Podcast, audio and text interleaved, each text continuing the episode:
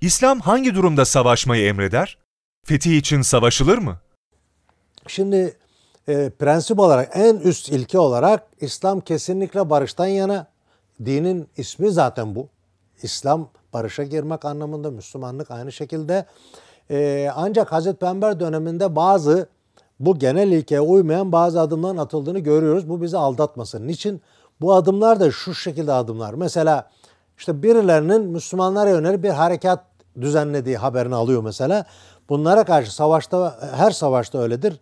Bu dinden ziyade bir hayatta kalma mücadelesidir. Onlar gelip seni yok etmeden önce siz ona karşı harekete geçip tedbir alıyorsunuz. Veya Bizans ordularının Tebu'a doğru ilerlediği haberi geliyor mesela. Buna karşı ordu gidiyor ama durduğu yerde yani hiçbir Müslümanlar için hiçbir tehdit oluşturmadığı bir durumda bile onlara saldırarak savaş ilan ettiği herhangi bir örnek yok e, Hazreti Peygamber hayatta.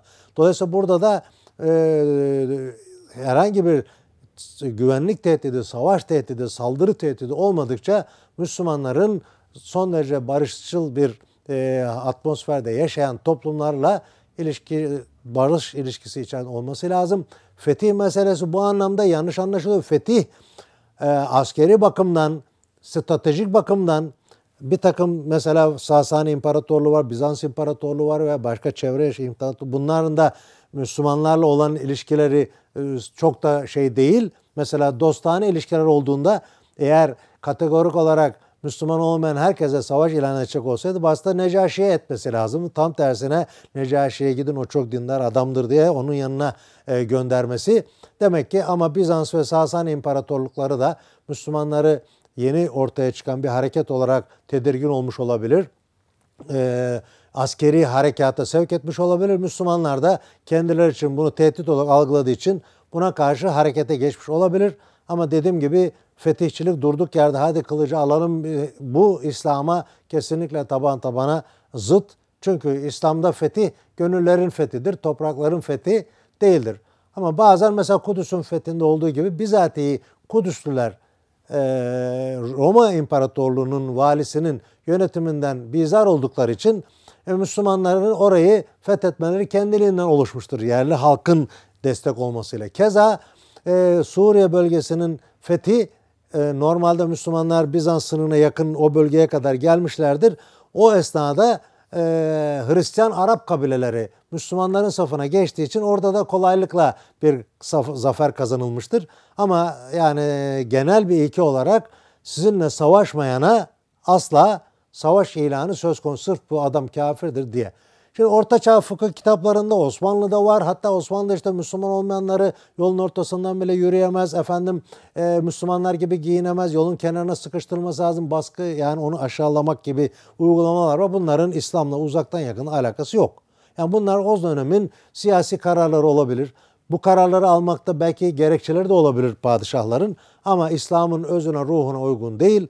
Dolayısıyla bugün de Müslüman olanların olmayanlarla beraber yaşadığı, Türkiye bile İstanbul, İzmir, Güneydoğu, Süryaniler, Yahudilerimiz var, Ermenilerimiz var. Ondan sonra işte Hrant Dink'imiz mesela vardı, öldürüldü. Çok çok çok güzel bir insandı gerçekten.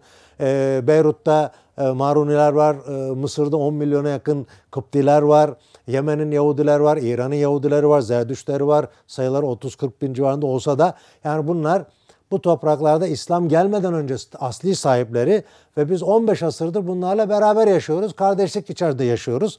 Bu bile bizim Müslüman olmayanlarla mutlaka kavga etmemiz, savaş ilan etmemiz, fetih, cihat ilan etmemiz gerektiği anlamına gelmez. Ama geleneğimizde bu konularda çok ciddi yanlış yorumlar olduğunu hatta çağdaş dönemde bilhassa İslami hareketlerin, İslamcı hareketlerin maalesef bu konuda çok kötü bir e, örnek oluşturduğunu söyleyebiliriz.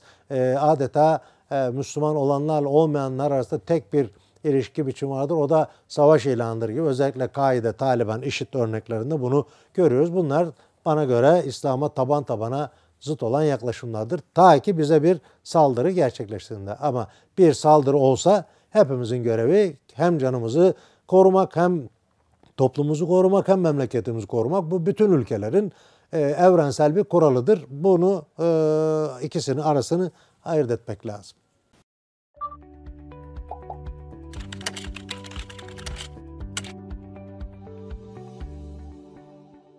Merak ettiğiniz dini soruları yorumlar bölümüne yazın, uzmanlarına soralım.